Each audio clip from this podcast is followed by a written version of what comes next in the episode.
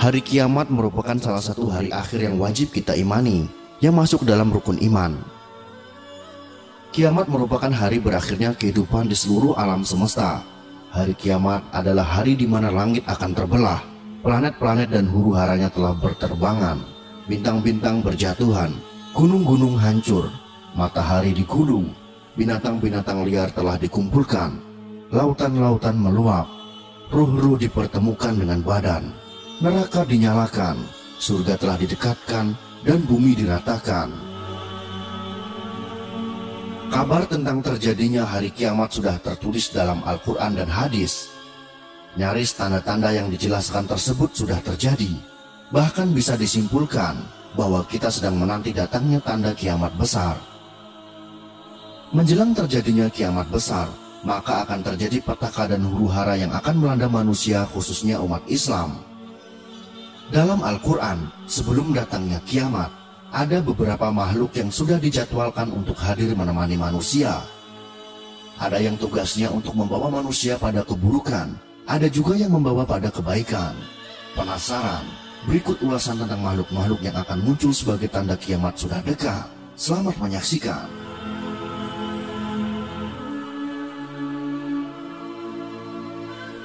Dajjal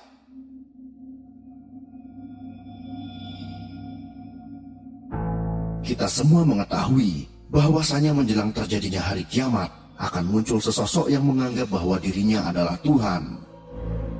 Memang ia diberi kekuatan oleh Allah Subhanahu wa taala dengan tujuan untuk menjadi cobaan bagi umat manusia. Apakah ia akan tetap berpegang teguh terhadap agamanya atau lebih memilih mengikuti Dajjal si mata satu? Dajjal adalah seorang makhluk kafir yang sangat jahat dalam eskatologi Islam ia akan muncul menjelang kiamat. Menurut hadis, Nabi Muhammad Shallallahu Alaihi Wasallam bersabda, Sejak Allah Subhanahu Wa Taala menciptakan Nabi Adam alaihissalam sampai ke hari kiamat nanti, tidak ada satu ujian pun yang lebih dahsyat daripada Dajjal. Nabi Muhammad Shallallahu Alaihi Wasallam mengingatkan para pengikutnya untuk membaca dan menghafal 10 ayat pertama dari surat Al-Kahfi sebagai perlindungan dari Dajjal. Dan kalau bisa, berlindung di kota Madinah atau Mekah karena Dajjal tidak akan pernah bisa masuk ke kota tersebut yang dijaga oleh para malaikat. Dajjal akan berada di bumi selama 40 hari dan dia akan mengelilingi bumi dalam waktu yang sangat singkat untuk mengajak orang menjadi pengikutnya. Bagi yang membangkang dan tidak ingin mengikutinya, maka ia akan diberikan kesengsaraan oleh Dajjal. Satu hari pertama seperti satu tahun, satu hari kedua seperti satu bulan, satu hari ketiga seperti sepekan, dan hari berikutnya seperti hari-hari biasanya.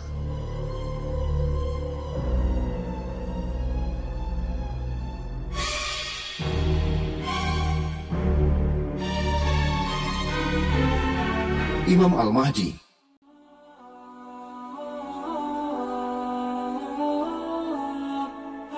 Nama beliau adalah Muhammad bin Abdullah Al-Mahdi Al-Fatimi Al-Quraisi.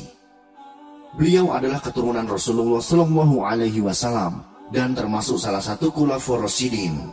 Imam Mahdi adalah seorang Quraisy yang muncul di akhir zaman untuk memenuhi dunia dengan keadilan, sebagaimana sebelumnya telah dipenuhi dengan kezaliman.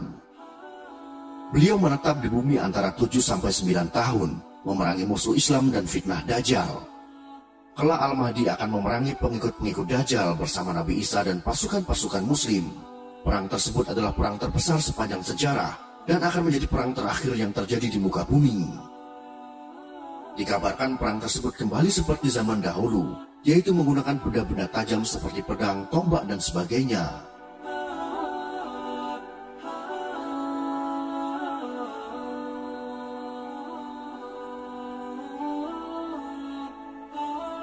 Isa Al-Masih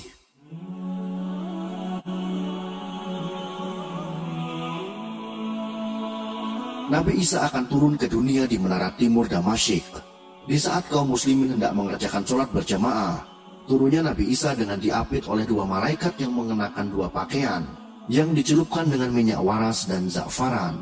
Ia memiliki wangi yang sangat harum, serta ketika ia mengibaskan rambutnya keluarlah permata darinya. Setelah mengerjakan sholat, beliau memimpin perang melawan Dajjal yang diikuti oleh 70 ribu orang Yahudi. Tatkala Dajjal melihat Nabi Isa, maka tubuhnya meleleh seperti melelehnya garam dalam air. Kemudian ia terbunuh oleh Nabi Isa alaihissalam dengan pedangnya di pintu Lut. Saat itulah berakhir perang terbesar di dunia dan perang terakhir yang terjadi di muka bumi ini.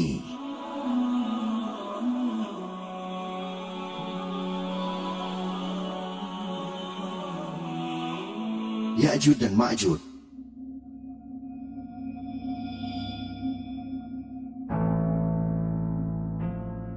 Keluarnya Ya'jud dan Ma'jud adalah keburukan yang dekat yang telah diperintahkan oleh Rasulullah Shallallahu Alaihi Wasallam. Dari Zainab binti Jahsy bahwa Nabi datang kepadanya dengan tergopoh-gopoh. Beliau bersabda, La ilaha illallah, celaka orang-orang Arab dari keburukan yang telah dekat. Pada hari ini, benteng Ya'jud Ma'jud dibuka seperti ini. Rasulullah Shallallahu Alaihi Wasallam melingkarkan ibu jarinya dengan jari telunjuknya. Mutafak alaihi, Mukhtasar Sahih Al Bukhari nomor 1341, Mukhtasar Sahih Muslim nomor 1987. Selama ini ada beragam persepsi tentang Ya'juj Ma'juj. Ada yang mengatakan jika bangsa ini adalah alien, monster-monster buas, sampai ada yang mengatakan sebagai perlambangan dari sifat-sifat jahat.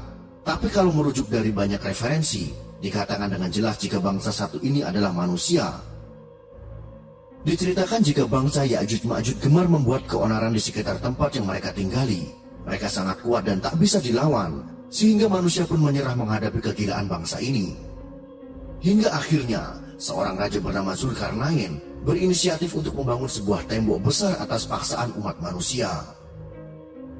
Dalam hadis riwayat Ahmad, Nabi berkata, jika tembok ini sangat dijaga oleh Allah, ketika Ya'juj dan Ma'juj berhasil membuat lubang, keesokan harinya Allah mengembalikan bekas lubang tersebut dan membuatnya lebih kuat dari sebelumnya. Namun dikatakan dalam Al-Quran, jika saatnya nanti tiba, tembok ini akan sanggup diruntuhkan oleh mereka. Ya'juj dan Ma'juj sendiri tidak mati di tangan Nabi Isa maupun Al-Mahdi. Mereka akan mati dengan ulat-ulat yang menggerogoti leher-leher bangsa laknat itu, sesuai dengan hadis yang diriwayatkan oleh Muslim. Bangsa barbar ini pun mati seketika dan mayat-mayat mereka berkelimpangan serta berbau busuk. Tubuh-tubuh mereka memenuhi daratan hingga Nabi Isa dan sahabat-sahabatnya tak menemukan tanah untuk dipijak.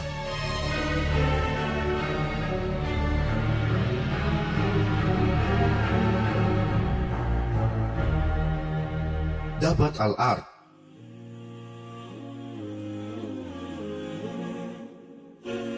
Dabat al-Ard merupakan binatang buas atau bisa disebut dengan monster yang muncul dari perut bumi. Dalam Islam sendiri, makhluk ini merupakan sebagian dari tanda datangnya hari penghakiman. Binatang ini akan keluar dari kota Mekah, tepatnya di dekat Gunung Safa. Waktu keluarnya sendiri setelah terbitnya matahari dari barat, makhluk ini memiliki kemampuan berbicara fasih dalam berbagai macam bahasa. Selain itu, dia juga membawa tongkat Nabi Musa alaihi salam di tangan kiri dan sementara tangan kanannya memakai cincin Nabi Sulaiman alaihissalam, dia akan keluar dari bukit Sofa dan Marwa. Makhluk tersebut seperti gabungan dari banyak binatang. Dia memiliki kepala seperti kerbau, sementara matanya menyerupai babi dan telinganya menyerupai gajah. Ia memiliki tanduk rusa jantan, namun lehernya seperti burung unta. Dada makhluk ini menyerupai singa dengan warna kulit harimau.